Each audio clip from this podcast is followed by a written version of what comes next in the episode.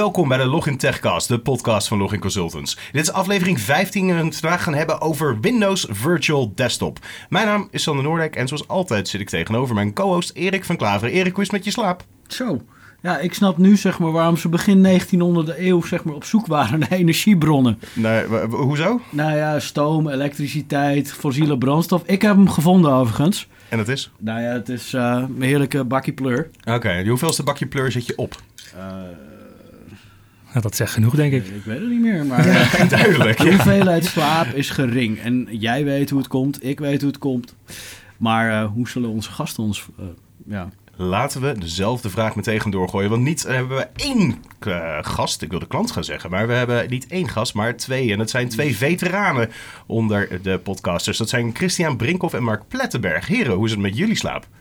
Ja, bij mij gaat het prima. Ik, eh, ik ben al wel net vader geworden, zeven maanden geleden, maar eh, Dat die slaapt al door. net, toch?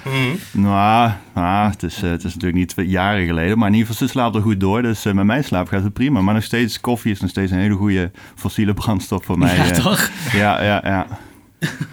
Ja, en ik heb ook geluk. Ik ben ook vader geworden vier maanden geleden. Eh, Wel van een tweeling, maar eh, ja, ze slapen tot ik snel naar mijn werk ga s ochtends. Dus dat is eh, perfect. Eh, Tegen de tijd zeg maar dat ze wakker worden, dan is vrouw lief. eh, Ja, piepende bandjes wegwezen. Hoppa, gaan.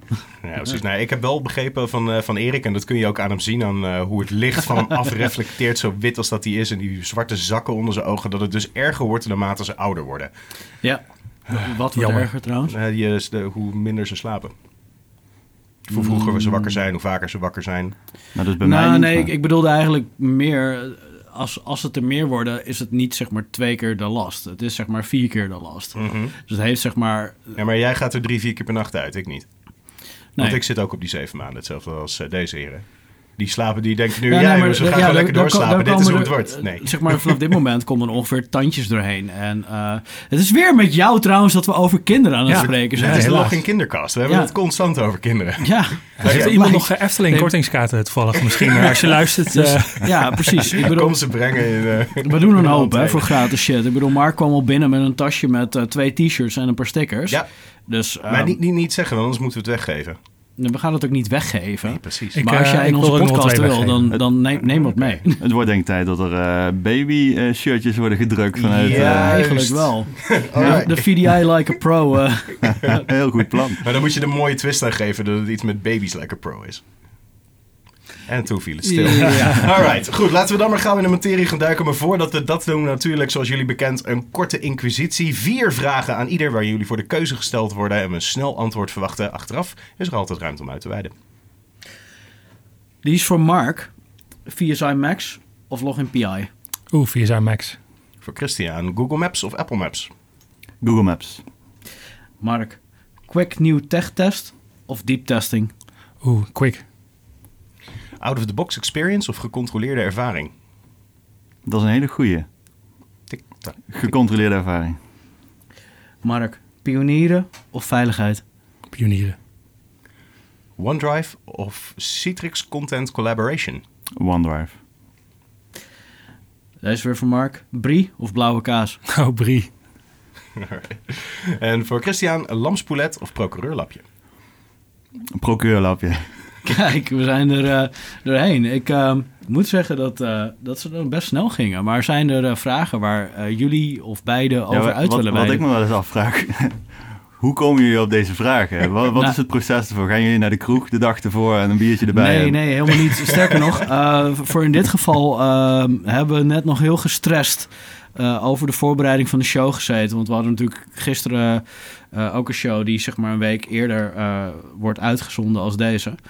Ehm, en ja, we zaten echt van, wat gaan we nu weer verzinnen? Dus meestal googelen we even zeg maar, op eh, de persoon in kwestie. We gaan fora af, we kijken naar posts van jullie. En eh, ja, dan wordt dit samengesmolten. En je Eh, moet hier nu ook rekening mee houden dat we jullie al een keer vijf vragen hebben Ja. gesteld. Dus op een gegeven moment beginnen de scherpe dingen er wel uit te komen. Dus dan gaan we verder. Dus Nou ja, sowieso hebben we een manifesto die we iedere week of iedere aflevering kopiëren. En we hebben eh, een soort van database met de vragen die we dus hebben. Er staan ook een aantal vragen in die we nog willen stellen. Maar daar moet de juiste persoon voor zetten. En op de een of andere manier heeft het heel veel met gaming te maken. Of onzin. Het is brie of blauwe kaas. Nou, dat is geen onzin, want het correcte antwoord daarop is blauwe kaas. En ik zal je daar even in verbeteren. Uh, maar, de, ja, maar dat is jouw mening. Ik bedoel, nee, ik, nee, nee, nee, dat is het correcte antwoord. Nee, want ik zou zeg maar, als ik een, een varkenstong zeg maar uh, bereid, zou ik daar een stuk brie tussen, tussen willen, Echt, willen leggen. Maar op het Ja. moment dat ik een lamschaak heb, zou ik hem willen mengen met blauwe kaas en daar een hamburger van willen maken. En jij weet, dat werkt perfect. Inmiddels is er nog een etencast. Altijd Ja. goed. Altijd Ja, goed. van de- Beantwoord had je vraag, Christian. Van de kindercast naar de etencast. En daarna gaan we over naar de multi-session Windows 10 VDI maar dat is hoe het werkt. Ja, precies. Ja, precies. Laten, laten we daar maar eens mee gaan, eh gaan Het zal starten de in het begin, want- hoeveelheid slaap helpt daarbij niet, denk ik. Nee, zeker niet. Zeker niet. Eh, laten we dan inderdaad aan het begin beginnen. Ehm, eh, Windows Virtual Desktop natuurlijk een nieuwe term voor iets wat al heel lang eraan zat te komen. Eh, voor wie het misschien niet meegekregen heeft, kunnen we even globaal beginnen over wat het inhoudt en wat het eh, verschil is met... Ja, en, en daarbij ook het antwoord erop. eh, verschilt het af van Windows 10 Enterprise Multi-User? Want dat zijn twee termen die ik echt door elkaar heen gebruikt zie worden op veel fora. Ja, precies. Nou, eh, Windows eh, Virtual Desktop is eigenlijk ontstaan vanuit RDMI, Remote Desktop Modern Interface. En dat is aangekondigd tijdens Ignite. Dus de development, ontwerp, het, het starten van het bouwen daarvan is vorig jaar aangekondigd tijdens Ignite. En ongeveer een half jaar geleden heeft Microsoft besloten om vanuit het Platform as a Service eh, stuk vanuit RDMI een eh, ja, managed service stuk te maken, dus een control plane. En dat eh, als zijnde totaaloplossing, RDS-oplossing binnen de Windows Virtual Desktop aan te bieden binnen Azure. En dat is eigenlijk een beetje in een nutshell wat Windows Virtual Desktop is. En daarbij valt ook de Windows 10 eh, voor Virtual Desktop, de enterprise variant van multi-sessions. En die is ook alleen mogelijk in combinatie met Windows Virtual Desktop. Dus, maar het is alleen op Azure. Het is alleen op Azure. Correct. En er lopen wel eh, ja, gesprekken dat er eh, mogelijk een, een hybride koppeling komt met bijvoorbeeld een Azure Stack. Ja, dat was mijn vervolgvraag. Dus ik kan het niet in mijn Azure Stack, zou ik het niet kunnen Op dit aanbieden. moment nog niet. Nee, nee. De boeven. Maar dat is natuurlijk wel iets wat ze misschien in de toekomst gaan Mhm. doen. Maar je moet het zo zien dat er een bepaald ehm, ja, model natuurlijk achter zit. eh, qua kosten, eh, een subscriptiemodel van Office 365, Microsoft 365. Eh, wat natuurlijk veel aantrekkelijker is als, eh, als men in Azure draait in combinatie met de licentiemodel. Als dat je het on-premise draait. Dus ik verwacht dat dat een strategische keuze is eh, om, om het op die manier af te vangen. En Azure Stack daarvoor te gebruiken. Maar het is dus overgekomen van wat eh, RDMI zou gaan, gaan worden. Maar het heet Windows Virtual Desktop. Is er dan ook nog wel ruimte voor reguliere session hosts? Of is het allemaal een soort van VDI-oplossing in deze? Nee, zeker niet. Nee, de Windows 10 eh, voor Virtual Desktop, dat is de, de naam van het OS. Mhm. Eh, soms wordt ook wel eens gewoon Windows 10 Enterprise Multisession genoemd. Het kan ook nog zijn dat die naam nog wijzigt, dat weten we natuurlijk niet. Maar op dit moment eh, zijn dit de, ja, de beelden die ik gezien heb waar, eh, waar deze naam stond. Eh, maar zeker niet. Nee, Windows Server eh, 2019, 2016, 2012, R2 is ook gewoon mogelijk op basis van RDSH binnen de Windows Virtual Desktop. Sterker nog, volgens mij de dag van de opname vandaag is Server 2019 gereleased met de RDSH-rol erin GA. Dus eh, Ja, dat, dat was gisteren heb ik, eh, hadden we de opname zeg maar, van vorige week. Het is heel verwarrend, dus let goed op.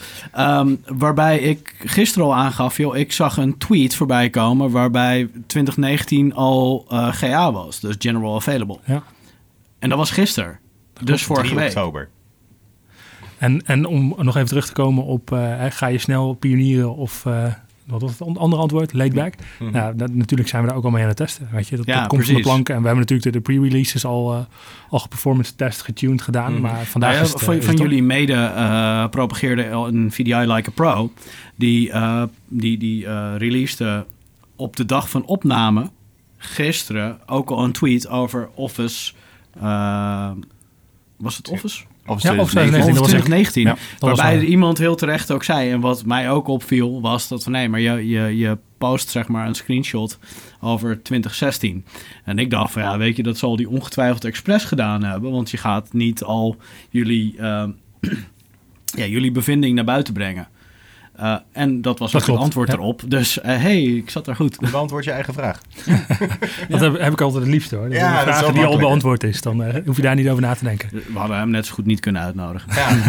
ja, maar hij is zo dichtbij, dat is het makkelijkste. Ja, ja. Mark werkt natuurlijk Hij eh, twee is zo lager. knuffelbaar. Ja, Dat is ook zo. ik ga weer.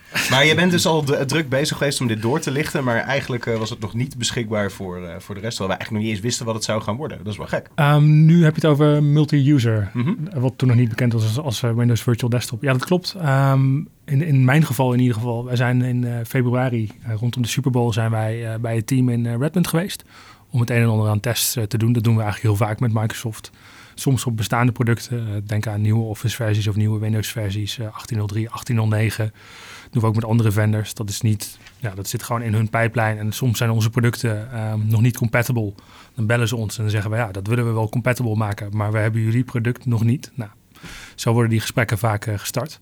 Zo ook eh, eh, Windows 10 Virtual Desktop. En wat ze heel goed tot het einde eigenlijk geheim hebben gehouden, is het Azure gedeelte daarin. Dus dat was. Want, Was een, wat bedoel je daarmee? nou, we hebben heel veel onderzoeken gedaan. Maar tot eigenlijk de, de pre-briefing voor Ignite was mij niet bekend dat het alleen Azure only zou zijn. Dat zegt ook iets over hoe wij getest hebben. We hebben dit gewoon on-premises getest. Dus technisch uh, zitten die, die mogelijkheden erin. Alleen ja, wat Christian zegt, Microsoft kiest er strategisch voor om je de infrastructuur gratis aan te bieden, vanaf gratis in je subscription aan te bieden uh, in Azure. En daarbij neem je je VM's af in, in Azure, wat natuurlijk een, een mooi verdienmodel is. Want waarvoor um, komt Microsoft nu pas over de brug om iets, iets meer op VDI te duiken? Want in het verleden, um, vanuit een Brian Madden bijvoorbeeld, werd er ook al gezegd: joh, Microsoft heeft, heeft het altijd actief een soort van beetje tegengewerkt. Uh, Licensing, ja. Sorry? Licensing bijvoorbeeld. Ja, uh, om te beginnen. Een van die en, dingen. En het mooie is natuurlijk ook dat Brian Madden, ik weet niet hoe lang geleden die dat heeft gezegd, maar toen heeft hij altijd gestreden als het ware voor een desktop versie uh, die multi-user is. Ja, uh, ja, En Microsoft negeerde dat altijd een beetje. Of, of, of ze überhaupt luisterden, weet, weet, ik niet. Maar in ieder geval nu is het er wel. Dus het was wel leuk om te horen uh, dat ja, de RDS teammanager daar ook bewust van was. En ook ja, relativeerde op dat vlak van... nou, uiteindelijk heeft hij dan toch gelijk gekregen. Dus dat is dan wel weer leuk om nou te horen. Hij, hij, vertelde in de podcast die wij met hem hadden... dat hij echt actief probeerde zijn bokaal uh, kapot te gooien in een filmpje om zeg maar zo, zo uh, statue, yeah. ja, om zo een punt te kunnen maken.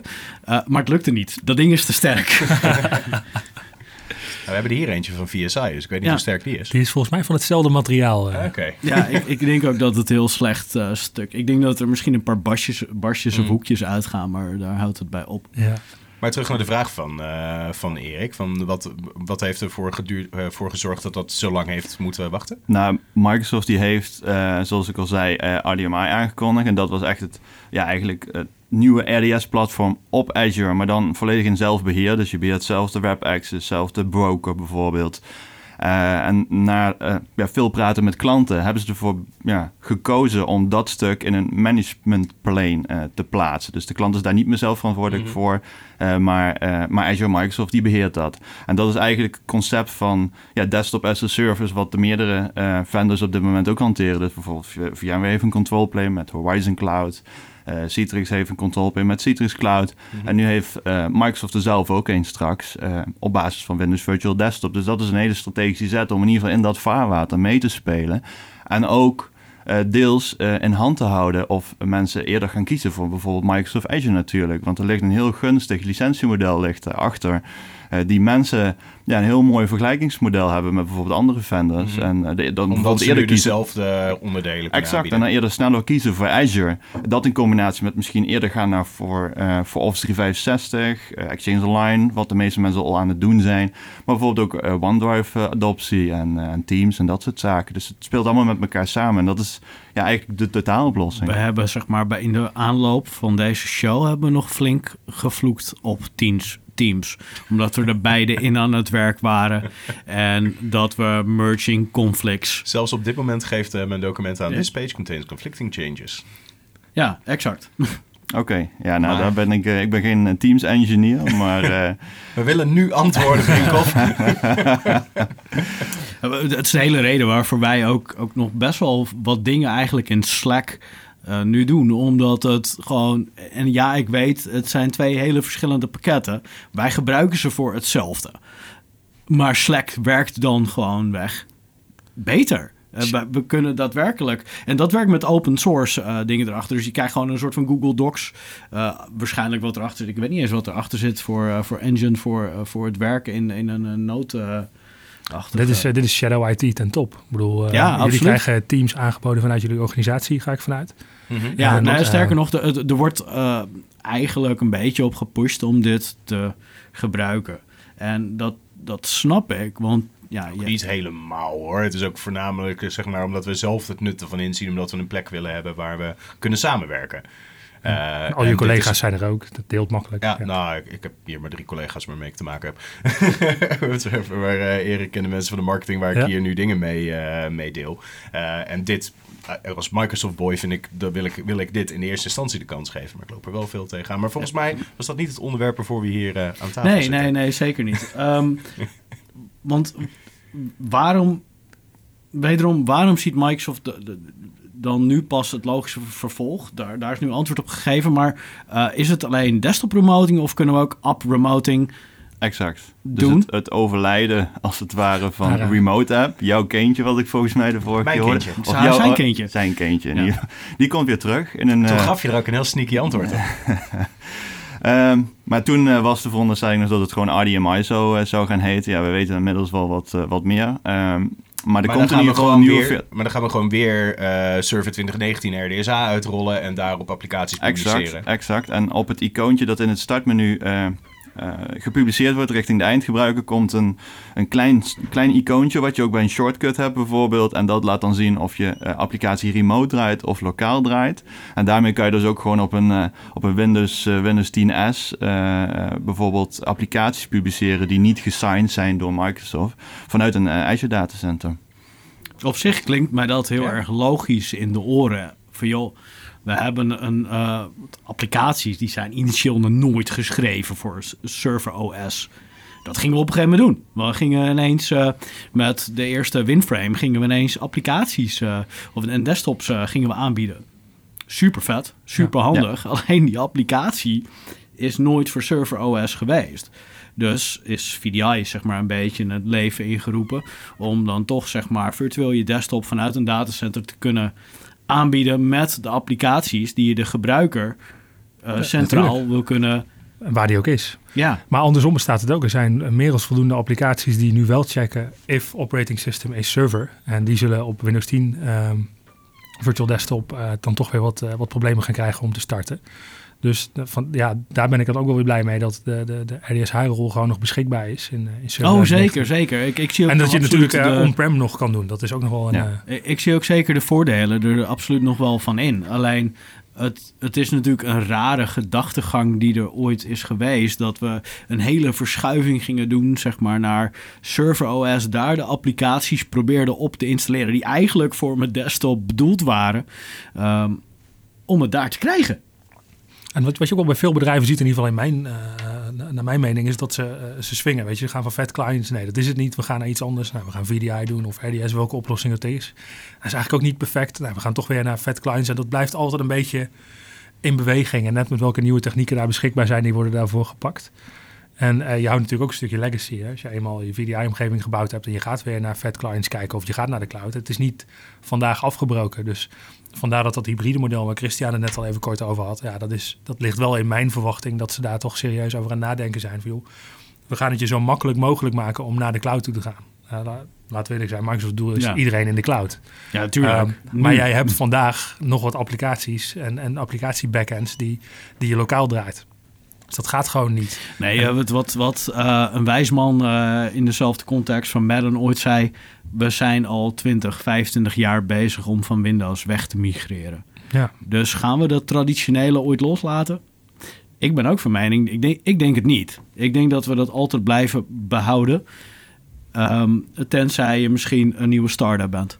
Ja, maar daaraan toevoegend, het, het hybride, de desktop lokaal staan, laten staan of daar uh, vanuit de control plane een connectie naartoe maken, dat is niet supported. Maar je kan natuurlijk wel gewoon een express route of een SD-WAN of een uh, Azure Virtual Gateway connectie maken richting je on-premise omgeving. Dus het is niet zo dat alles in Azure op dat moment moet draaien. Dus je kan gewoon bij wijze van jouw on-premises omgeving koppelen via een gateway. Eh, connectie naar jouw Azure V- VNet, jouw Virtual Network in Azure. Dus je kan wel gewoon vanuit Azure naar jouw backend co- connecten als het ware. Dus dat is gewoon mogelijk.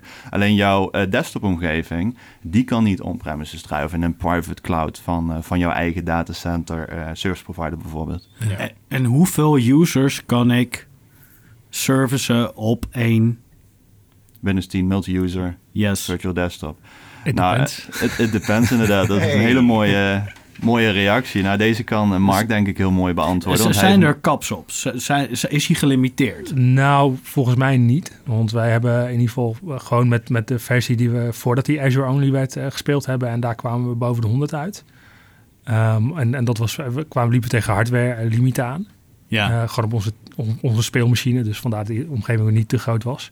Dus ik denk niet dat ze technisch echt gelimiteerd hebben op dit moment. Ehm, Want dat je zou best... leest her en der toch wel tien. En Ja, dan denk ik, nee, Ja, dat, dat nee. is niet. En er is ook geen eh, startlimiet bijvoorbeeld. Zoals je bij verschillende andere vendors wel hebt dat je 25 users of meer moet hebben. Eh, dat heeft eh, Windows Virtual Desktop niet. Dus je kan bij wijze van spreken als jij een eh, MKB'er of een ZZP'er freelancer bent en je wil één desktop in Azure draaien, dan is dat ook gewoon eh, Ja, mogelijk. maar het hangt in Azure wel weer heel erg af van welke size eh, virtual machine je neemt. Dus ja, i- hoeveel zit er een Azure su- eh, su- hoeveel eh, CPU. subscription aan eh, Ja. die je minimaal moet hebben? Nou ja, je kan daar gewoon je machines kiezen uit een catalogus. En eh, hoe duurder die machine, eh, ja, hoe sneller die over het algemeen is. Het is niet altijd waar. En als je bijvoorbeeld eh, een, een gebruiker bent die niet de hele dag gebruik maakt van eh, de virtuele desktop, dan kan je er ook voor kiezen om power management scaling toe te passen. Dat is ook standaard supported als het straks gereleased is. En dan kan je dus op basis van time management, dus eh, vaste tijden, kan je je desktop opstarten of uitzetten. Of op basis van, eh, van eh, ja, resource consumptie kan je dus desktops bijplaatsen. Eh, en een andere mogelijkheid is om te kiezen voor Azure Reserve Instances. En dan kan je bij wijze van jouw eh, virtuele desktop eh, ja, reserveren voor drie jaar. één, twee of drie jaar. En dan ja, bespaar je dus kosten door die reservering te plaatsen. En dan hoef je ze niet meer uit en aan te zetten. Omdat dan de prijs al bepaald is voor de aankomende tijd die je dan afneemt. En maakt ik- het dan nog uit welke work- workloads ik daarin afneem? Dus een NG of Je nee. feitelijk. Nee. Of voor je huurt gewoon uptime. Het, eh, het, het, het hangt er wel vanaf of deze eh, sizing, de SKU, eh, beschikbaar is binnen het datacenter waar jij jouw eh, virtuele desktops plaatst. Maar binnen Resource Instances kan je die gewoon afnemen. Dat maakt niet uit. Oké. Maar als beide nu, eh, nu supported zijn, Windows 10 Multi-User en RDSH, waar ligt dan het, eh, het kantelpunt voor welke keuze je zou maken? Waar, wanneer kies je voor eh, een van deze twee? Ja, dat hangt bij mij eh, denk ik heel erg af van hoe het op het moment van release gaat performen. Dus als jij bij wijze van vanuit een VDI-scenario komt, waar je alleen maar single-user VDI Windows 10 hebt eh, en je wilt kosten besparen omdat je in Azure gaat draaien, maar toch die single-user eh, desktop experience wil geven voor jouw eindgebruikers, dan, eh, ja, dan doelt dit OS daar heel erg op om eigenlijk het single-user VDI te verplaatsen naar multi-user, maar wel met de ja, application compatibility en experience voor de eindgebruiker. Uh, dus als dat allemaal goed werkt vanaf het begin, de sizing is goed, uh, dan, uh, dan verwacht ik dat je een heel goed model hebt om te, dat te vervangen van on-premise naar, uh, naar de cloud. Uh, en dat ook een succes zou gaan betekenen voor, uh, voor Windows 10 Enterprise Multi-User. En Windows, Windows 7 Extended Support kan ook nog wel eens heel slim zijn daar. Want uh, Microsoft geeft drie jaar langer support op Windows 7. Als je in Azure zit, gewoon weg. Dus dat, dat is best wel een dingetje voor sommige organisaties om toch te bepalen van... Hey, weet je, we krijgen dat daar, nou ja, noem het maar voor niks. Uh, dat, dat kan een reden zijn om alvast met Windows 7 over te gaan. En dan ligt het natuurlijk in de lijn der verwachting dat je Ja, daar hopelijk blij mee bent en Windows 10 daar ook... compatibiliteit te maken, denk ik. Ja, en Microsoft gaat daar, dat, dat hebben ze ook aangekondigd, uh, gaat ook zorgen dat jouw applicaties die het niet doen, en ze zeggen zelf, nou 99% zal het doen, uh, die van Windows 7 afkomt. Dat is nog steeds best vervelend als je 5000 applicaties hebt. Ik noem maar een, een, een wat groter bedrijf. Um, dan gaan zij helpen om die applicatie aan de gang te krijgen op Windows 10. Dus doet hij het op 7, niet op 10, gaat Microsoft je helpen. Yes, krijg je een engine blijven Candy Crushen. Yes. nou, Windows 10 blijft hij nog steeds maar aanbieden in mijn startmenu. Dus ik denk dat dat al werkt. Ja, daarom. Ik bedoel, het is, het is een, uh, een dingetje wat jij graag doet. Dus, ja, um, zeker. Ik ben hardcore gamer. Dus uh, Candy Crush dat staat hoog ja. bovenaan de lijst. En alle opvolging erop, zodat we ook zeg maar, een soort van Battle Royale door tegen, uh, tegenover Candy Crush... Candy Crush Battle Royale. Ik zie het gebeuren. Daarom. Andere vraag. Uh, provisioning. Hoe zit, dat, uh, hoe zit dat in zijn werk? Of is dat omdat we zoveel users op één Windows 10 machine kwijt kunnen niet meer van toepassing? Nou, nog steeds. Ehm, je kan uiteraard eh, meerdere machines gewoon op een non-persistent manier in Azure plaatsen. Waardoor die dus schoon blijft op het moment dat je hem reboot. Dus dat, eh, dat zit gewoon allemaal in de service. Eh, de echte definitieve specifieke details daarvan weet ik nog niet. Eh, maar er zit wel een, een image management systeem in waardoor het dus non-persistent is. En dus niet dat je dus bij wijze van eh, aanpassing op het, op het systeem doet, de machine reboot en vervolgens eh, ja, de changes meeneemt. Dus daar Mhm. is zeker over nagedacht. Ja. Dus ook met user environment management en dat Exact. soort dingen. Exact. Want is dit een Microsoft alleen feestje? Of, Nee, ze- zeker niet. Want het klinkt mij, zeg maar, ehm, en volgens mij wat ik ook voorbij heb zien komen, zijn er vendoren bij betrokken. Exact. En om daar even een bruggetje te maken. eh, tijdens de eh, presentaties van Windows Virtual Desktop van, van Pieter en van Scott... eh, is een, een partner ecosystem aangekondigd... waarbij partners ja, aan kunnen sluiten door middel van API's en dergelijke... om hun eh, kwaliteiten toe te voegen op het product... om het product beter te maken. Nou, eentje daarvan is onder andere Fs Logics. Eh, wij, eh, ja, ik werk voor Fs Logics. Eh, je mocht je dat nog niet weten... Je zit hier toch Eh, vanuit VDI Like a Pro. Exact. Maar omdat eh, wij een, een geavanceerde partner zijn, dus we zijn een verhoogd partnerschap aangegaan op de Windows Virtual Desktop Service, eh, komt ons product, omdat het eigenlijk ja, voornamelijk gebaseerd is op non-persistent VDI, eh, komt er een, een koppeling van ons product in het, eh, ja, in het Azure Marketplace initiële configuratiemenu. Dus dan eh, waarschijnlijk hoe het eruit komt te zien, krijg je daar een optie. Kies voor FS Logics, een vinkje, een, een UNC-pad. En dan kan je vervolgens voor ons product kiezen binnen de Windows Virtual Desktop omgeving. En dat is allemaal onderdeel van een ja, verhoogd partnership met Microsoft. Dus daar waren we heel erg blij om. Mhm. En dat was ja, heel erg goed nieuws natuurlijk. En is dat dan iets wat we dan volledig eh, cloud-based gaan draaien? Of heb ik daar nog wel eh, links naar on-prem voor nodig? Eh, nee, nee. Ehm, je kan ervoor kiezen om een fileserver in Azure Infrastructure as a Service te plaatsen en daar een SMB share eh, te publiceren en daar de koppeling naar te maken. Mhm. Wij hebben sinds deze week ook Cloud Cache gereleased, waarmee je dus de koppeling direct naar Azure Storage Blobs kan maken. Dus je kan je, eh, je profiel, je container, je Office 365 caching kan je plaatsen direct in eh, Azure Storage Blobs, waardoor je dus eigenlijk alleen de storage afneemt en niet de volledige consumptie van Mhm. een fileserver Ja, en blobs afneemt. kost helemaal niets natuurlijk. Precies, dus, precies. Eh, de vraag is of dat uiteindelijk al ook in het product terechtkomt vanaf het begin. Maar ja, het is natuurlijk heel erg logisch als het een Azure Born in the Cloud product is, tot dat Mhm. er ook in gaat, gaat komen uiteindelijk. Eh, Alright. En dat is dan natuurlijk het, eh, het hele feit, het voorbeeld wat we bijvoorbeeld gezien hebben met eh, je Outlook wordt gestart en je PST is meteen ingeladen of je, je OST-file is meteen ingeladen, hoeft niet meer eh, geïndexeerd te worden. Dat is- wordt dan allemaal, is allemaal al gedaan. En, exact. en dat wordt allemaal in de container afgevangen in een VAD. Ja. Het, het hele ding, zeg maar, van stateless eh, VDI's, dat kent Microsoft helemaal niet. Mhm. Ehm, dus vandaar was het ten eerste ook mijn vraag: van, joh, is het een Microsoft alleen feestje? Want dat kan ik me bijna niet voorstellen, want ze hebben zoveel nieuwe eh, technologie eigenlijk in, in dit, dit hele multi-user Windows 10 verhaal gezet. Eh, dit, dit was naar mijn idee ook niet anders dan meer dan een verwachting Mhm. dat een FS Logics of een van de partijen hiermee hadden samengewerkt. Volgens mij, eh, ik zag een Timprint voorbij komen, een, eh, een Citrix. Citrix en Ja, VMware exact. dezelfde dag gelijk ook announcements gedaan over eh, samenwerking. Ja, en, exact. Ja, tuurlijk. Dus eh, het kon bijna niet anders dat daar ehm, ja, meerdere koppen bij elkaar zijn gekomen dan alleen eh, Microsoft eh, met een eh, briljant idee. Want anders was het weer een, eh, een eh, remote profiles wat eh En, een of, een, ging of doen. een UPD bijvoorbeeld, een eigen product. Ja, Eh, de profile doet. disk, dat werkt op symbolic links niveau eh, en dat niet de, ja, de native experience met Office 365 applicaties kan bieden. Dus dat erkennen ze ook echt wel, dat ze daar eh, Ja. ja, niet de aansluiting met alle Office 365 producten kunnen bieden op het, eh, op het multi-user Windows 10 eh, vlak. Ja, Ja, zeker. Die profile disks, dat is eh, de profile disks wat uit Server 2012, 2012, ja. terugstamt, toch? Mhm. Waar, waar jij ooit heel erg je hoofd mee hebt gestoten. eh, ja, bleek niet, eh, niet zo optimaal. Nee. Ja, ik heb mijn profile disk ook hoofd gestoten, hoor, maar dat was van Citrix. Dat was geen feestje.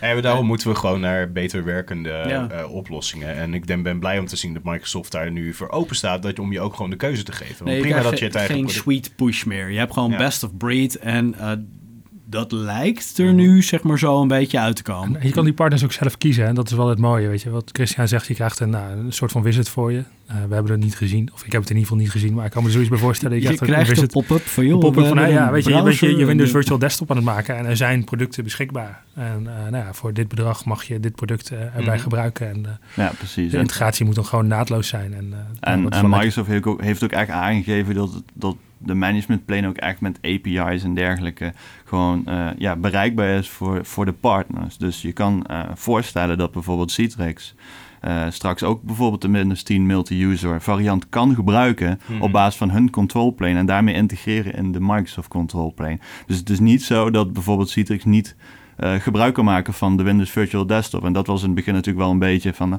nou heeft Microsoft hier nou echt de aanval tegen Citrix mee geopend? Maar dat is zeker niet waar. Uh, ze zien nog steeds zeker de waarde in van, van Citrix en de toevoeging daarvan. Omdat ja, Microsoft simpelweg nog, nog steeds de 70, 30 procent opvult. De 70% het initiële, de motor en, en, en 30% bijvoorbeeld door Citrix toegevoegd wordt. Mm -hmm. Dat ja, dus dat is zeker geen, uh, geen strategische zet tegen de, ja, de grootste RDS-partner die er op dit moment is. En dat is Citrix. Ja. En hoe, hoe kom ik bij die machines? Is dat uh, met een client? Is dat HTML5? Kan ik dat vanaf ieder device doen? Nou, kom je op, ook op een heel mooi punt. Uh, dan kom je op de, de frontend, de webportal. En als het as is aangeschaft wordt, ziet het er nu naar uit dat je gewoon een web access krijgt die op HTML5 uh, gewoon de applicaties kan publiceren en de desktops. Mm -hmm. uh, maar ja, niet bijvoorbeeld de native experience kan bieden richting je andere applicaties, SaaS apps, dat soort zaken. Dus Unified Portal Workspace, Unified Pane of Glass, waar bijvoorbeeld Citrix de Workspace heeft. Uh, Workspace 365 uit Nederland een, een, een portal zoals dat heeft. Liquid heeft zo'n portal. En, uh, en zo zijn er nog wel wat meer. Uh, en bijvoorbeeld een, een Cloud Jumper is ook een bedrijf. Die zijn, die zijn ge, ja, die zijn in Amerika actief en die baseren of die uh, plaatsen zeg maar een oplossing tussen de uh, Office 365 portal dashboard met de taals. En die maken daarom mogelijk om bijvoorbeeld een single sign-on te doen naar uh, RDMI, mm -hmm. dus Windows Virtual Desktop. Dus daar zie ik toch nog wel een hele grote toevoeging vanuit de partners. Om dat ja. heel makkelijk te maken voor de eindgebruikers. Dat lijkt me er ook nog wel eentje die Microsoft uiteindelijk gewoon gaat adopteren. dat ze kijken naar een Cloud Jumper en zeggen, nou, dat, dat smaakt ons wel. Ja. Precies. Ik, ik ja. zie dat zie ik uh, kijken een, een, een, profieloplossing of Tinprint zie ik Microsoft niet zo snel adopteren en, en integreren in eigen producten. Een oplossing als Cloud Jumper zie ik heel nadrukkelijk wel als hij. Dat is interessant. Daar zouden we eens iets mee, uh, mee moeten doen. Mm -hmm. Ja, want uh, Workspace 365 die je daar noemde, dat is iets waar wij hier ook ervaring mee hebben. En een van de vele klachten die wij kregen van als je mensen nou op de My Apps portal bijvoorbeeld wil laten werken, was dat het om veel verandert. Dat niet alle informatie die ze nodig hebben om hun werk mee te doen, dat die direct inzichtelijk is. En ik denk dat zij er in een hele goede niche gesprongen zijn om dat, om dat aan te pakken. Ja, je moet je gebruikers ook niet lastigvallen met is iets een, een remote of een local app en waar is mijn data? Mm -hmm. Iemand wil gewoon zijn werk doen en, en zorgt dat het werkt. Er, Misschien had ik het inmiddels al moeten begrijpen, maar ik stel hem toch even voor de ene luisteraar die net als mij denkt. Um, zou je, um, kan je nou met Windows 10 multi-user ook applicaties publiceren? Uh, zoals een, als zijn de remote app feitelijk? Of is dat, moet ik dan echt een server 2019 neerzetten? Dat is een hele goede vraag. Uh, de verwachting is van wel, ja. ja oh, okay. ja, ik, ik, dacht dus zeg maar dat ik die vraag ook al had gesteld, maar ik, ik dacht ook dat je daar al antwoord op had gegeven. Uh, maar dan heb ik het blijkbaar dus ook niet begrepen. Hey.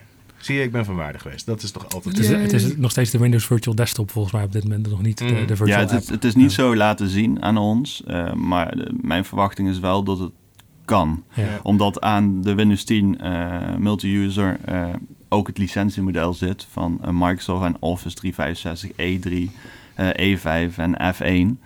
Um, en dat is ook alleen het licentiemodel die vasthangt en de vervanger is van RDS calls. Mm -hmm.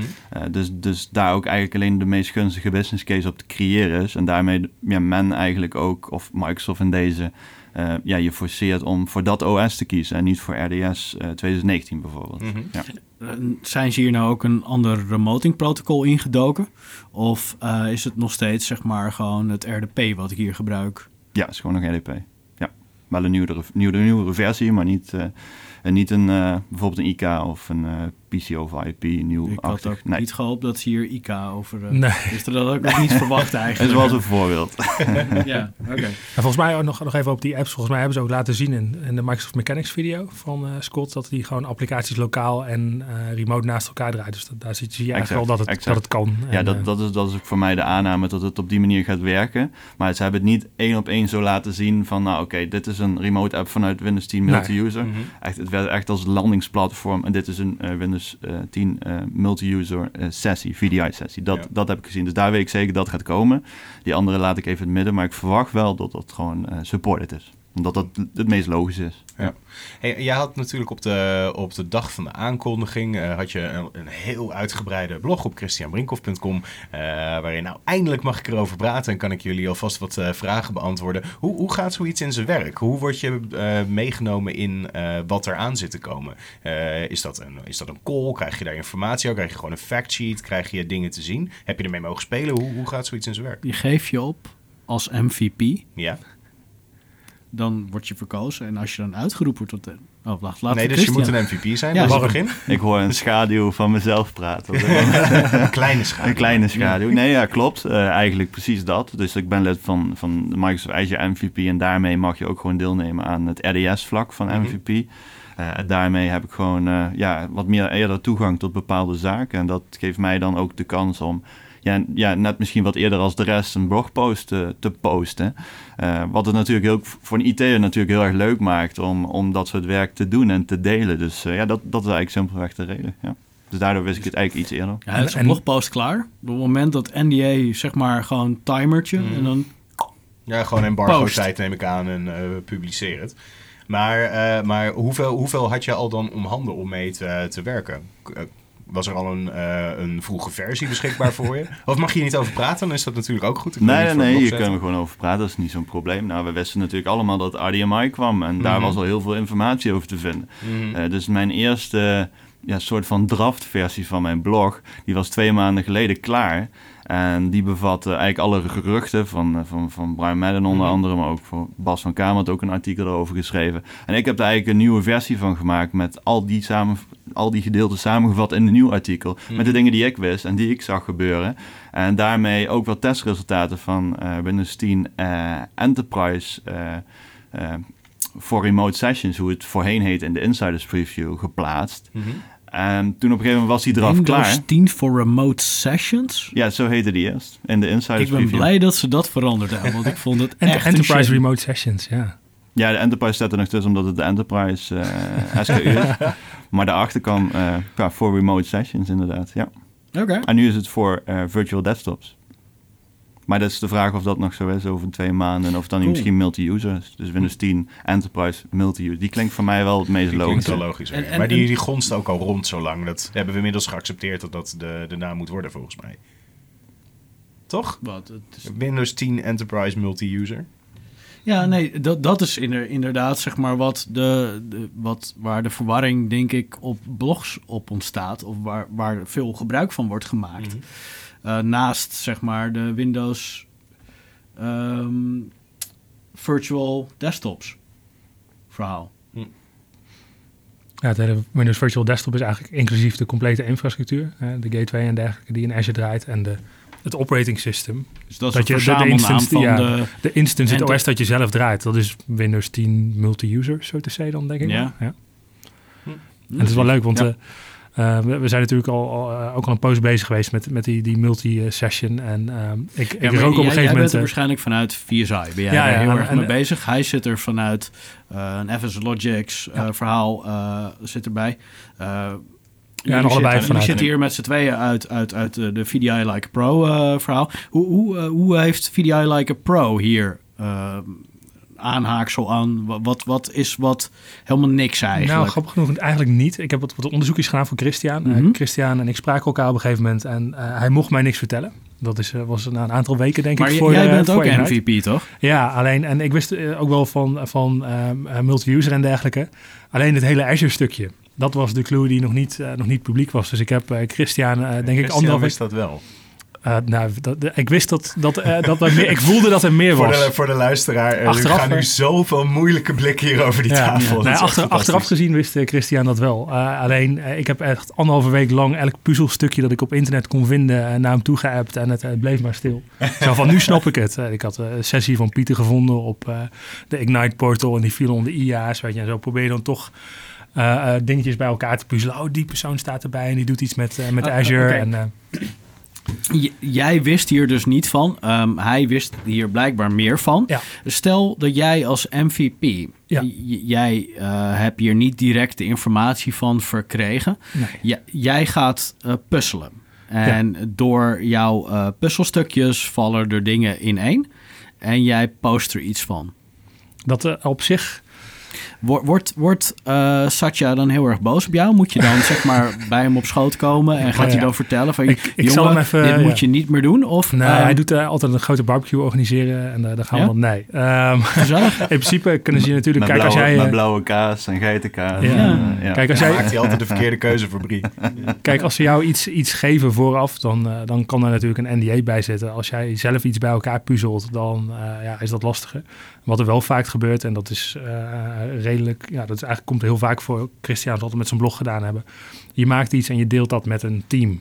En Ja. dat team, eh, in dit geval binnen Microsoft, zegt dan ineens: Oké, eh, hij zit wel heel dichtbij. Ehm, we vertellen je meer en je, jij hebt de scoop, eh, maar liever nu nog niet.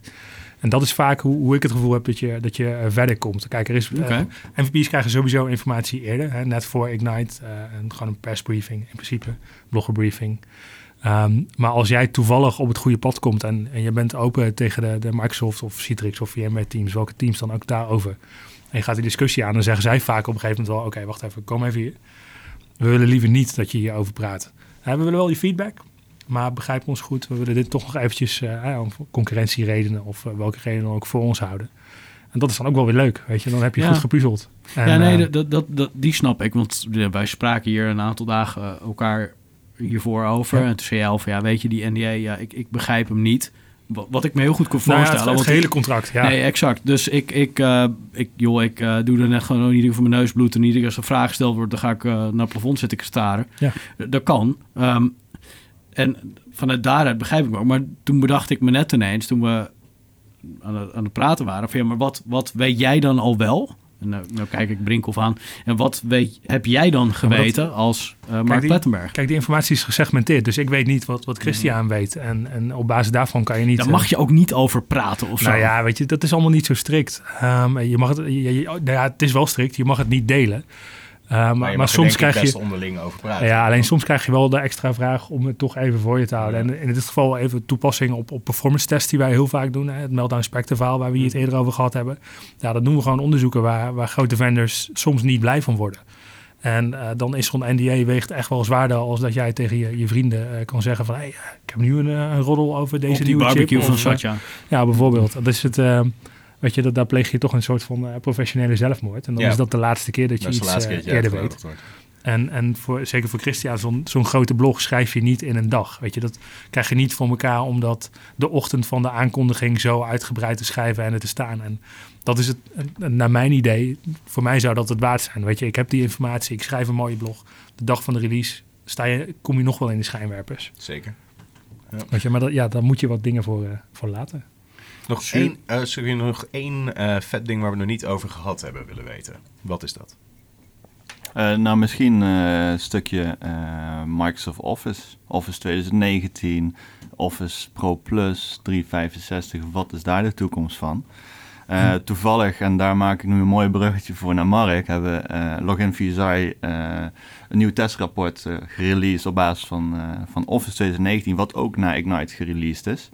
En daar zijn toch wel interessante dingen uitgekomen. Dus misschien ja, kan je het even overnemen? Ja, nee, kijk, wij testen altijd nieuwe spullen. En ik weet, er zijn meer jongens in het veld, ook al bij andere bedrijven, die, die gaan dit testen. Dit is, dit is een makkelijk voorbeeld van, nee, dit, dit wil je gewoon doen, we willen het weten. Dus ja, we hebben die bits gepakt, we hebben getest en we zien gelukkig dat het deze keer geen grote performance impact is, negatief of positief. Maar er zijn wel een aantal grote veranderingen. de setup is geen MSI meer, is alleen maar click to run. Dus dat is volgens mij op basis van, van MV. Dus dat, is een, dat had een grote performance hit eh, kunnen zijn. Dat is het eh, volgens mij al heel lang, toch? Die, ja, eh, je die kan, nou, click-to-run dingen, je, kan, al... je kan kiezen. Met Office 2016 Ja. heb je de, de MSI en je hebt de, de click Ja, to run. Met die weet ik, maar die, 2019 die, die click-to-run dingen, die, die ehm. Ja. die, die zeg maar pre-installed zijn, dat waren altijd al FV's, toch? Ja. Ja, oké, helder. En ehm, vanochtend was er toevallig een discussie, en ik neem aan dat jij hem ook gezien hebt, Christian, over hoe zit het nu precies met welke versie is op welk operating Exact. system eh, eh, eh, nu precies supported. Ik begrijp het nog niet helemaal, maar volgens mij komt het erop neer dat je Office 365 op server 2016 kon draaien. Ja, en, En- op de Windows 10 multi-user en op de andere Windows 10 versies, maar 2019 alleen op Windows Server 2019. Ja. Klopt. Dus, en dat heeft met het release model te maken wat Microsoft hanteert. Ja, dus dat is wel iets eh, om even, even erbij te zeggen. Dus op Windows 10 multi-user komt eh, Office 2019 niet beschikbaar, maar wel Office 365. En dat is dan de Office 365 variant van Office. En dat is dan feitelijk hetzelfde als Eh, in de ja, 19, ja. maar die gaat Van- steeds ja, Vandaag wel. Vandaag Ja. is dat hetzelfde, ja. Maar over een paar maanden niet, is dat natuurlijk een nieuwere versie. Ja. Ja. Ja, precies. Omdat die automatisch altijd meegaat met Ja. de laatste versie. Ik zat te denken, waarom wil je niet je nieuwe product op je nieuwe andere product hebben? Ja, eh, Geef vraag. me het antwoord, Mark. Ja, ik wou dat ik het wist. Nee, hier was er zelfs eh, vanochtend nog gewoon wat, wat verwarring ook over in, Ja. in de MVP-teams. Van joh, hey, wat, wat is er nu precies? eh, Hoor je dat? Dus ze brieven elkaar zeg maar vers in voordat ze bij ons in de show komen. ja, nee, dat ging specifiek over jullie podcast. Ja, daar Ja, wordt ja, uh, nee, ik. gevreesd. Eh, veel internationale luisteraars ook. eh. Alright, super cool. Dus wanneer kunnen wij hiermee aan de slag? Nou, de- Microsoft heeft aangekondigd dat de eh, public preview eh, vanaf eh, ongeveer eh, begin november, midden november. Ze hebben eigenlijk gezegd eind dit jaar, maar mijn verwachting is ongeveer november, eind november misschien. Daarvoor hebben ze een site beschikbaar gesteld waarmee je je kan aanmelden op de public preview, waar, waar je dus een notificatie krijgt als die beschikbaar is. Die staat ook onder andere op mijn, op mijn blog. Ehm, GA is begin 2019, midden 2019. Ja, dat, dat weet eigenlijk niemand, maar dat hangt eigenlijk helemaal af van de ja, resultaten die ze terugkrijgen vanuit de public preview. Ja. Dus eh, ja, daar, eh, daar moeten we het nu even mee doen. Sander, Ja, weet je waar wij nooit antwoord op hebben gekregen? nee. Wat zeg maar nou de, de, de toedracht is waarvoor ze er vanuit VDI Like a Pro nu in zaten? niet? Nee, daar hebben we geen antwoord net op. Nee, we zaten er ook niet in met, eh met VDI Like a Pro. Het Oké. was echt Christian vanuit zijn MVP-rol en dat hij met een blog ergens tegenaan liep eh, waar hij niks over mocht vertellen. Nou, puur, puur natuurlijk passie, interesse, Ja. eh, innovatie, cloud, dat, dat ligt mij, daar wil ik alles van weten. Dus daar ben ik het, ja, het artikel mee gaan, eh, gaan eh, ja, starten, schrijven. Vervolgens in het artikel... Eh, dus jullie, jullie zitten er gewoon, zeg maar, net als wij hier met z'n tweeën als, als, als vriendje, gewoon, ah, we gaan hier gewoon over praten. Nou ja, precies. En, en, en vervolgens als ik een blog schrijf, dan, ja, dan start je natuurlijk met een inleiding, zoals iedereen dat meestal doet. En vervolgens tijdens die inleiding en het volgende eh, stuk van het artikel, ga je eh, tijdens dat proces ga je nieuwe dingen ontwikkelen. Ga je nieuwe ideeën, wat ga ik erin zetten, wat niet. En tijdens het proces heb ik eh, gedacht van, nou, hey, hoe zou het zijn om voor die Insiders Preview versie, die eigenlijk ja, beschikbaar is voor iedereen, om daar metingen op basis van login via site te laten plaatsvinden. En, en die dan te delen op een video like a platform eh, als, eh, als dat wij eh, eh, ja, Oké, nee, maar dan is, het, is, is hij mij helder. En daar, is, dan, eh, daar is uiteindelijk dus Ah, het idee en, wij hadden toevallig in ons lab die kopietjes liggen, want ja, vanuit Login via zij waren we wel betrokken. ja. Dus zo was het, het cirkeltje eigenlijk snel gemaakt. We hadden de software, we hadden het idee, we wisten ervan. Dus dan ja, kan, je, kan je spelen. En dat is het. Het is, het is gewoon, het is echt hobby. Het is gewoon leuk. ja, En, precies. Gaaf. Super cool. Dan lijkt me dat echt een fantastisch moment om deze techcast af te gaan sluiten. Dan was dit eh, de Login Techcast voor deze week. Wil je op de hoogte blijven? Eh, volg dan Login Techcast op Twitter, Instagram en YouTube. Zoals Mark Plettenberg ook doet. En eh, mocht je voor andere vragen, kun je ook nog terecht natuurlijk bij techcast.loginconsultants.nl. En verder kun je mij vinden op LinkedIn, Twitter, Instagram en Tumblr. En eigenlijk al de dingen in de wereld onder Sander Noordijk en Erik. Ehm, Erik van Klaveren, e.van.klaveren of erik.van.klaveren. Wauw. Ja, Oké. ik, ik, ik, eh, ik, Dat Google op Erik van Klaveren, dan komen we eruit. Christian Brinkhoff, waar vinden mensen jou? Ja, op christianbrinkhoff.com en eh at, eh, brinkhoff underscore c op Twitter. En ook op LinkedIn natuurlijk gewoon mijn voor- en achternaam intypen en je komt er. En Mark? Eh, Facebook Hotlyboy28. Uh, Twitter Mark Pletterberg. Uh, Video Like a Pro. Uh, meeste van mijn blogs oh, Misschien had ik nog niet E.V. Klaveren. die, die zou ook nog best kunnen. Niks met underscores. Nee, nee. En even kijken, login via zuip.com. Daar staan de, de, blogs over de Office 2019 performance gepubliceerd. VDI Like a Pro. Ook, dat verwijst allemaal naar elkaar door. Cool. Afsluitend is de Login Techcast twee wekelijks te beluisteren via iTunes, Soundcloud en andere bekende podcast services. Dus abonneer en deel. En mocht je in de tussentijd iets van vinden, geef dan een commentaar of laat een rating achter. Dat wordt enorm gewaardeerd. dan bedank ik mijn co-host, onze twee gasten en vooral jou als luisteraar. En graag tot over twee weken bij de volgende Login Techcast. Ciao.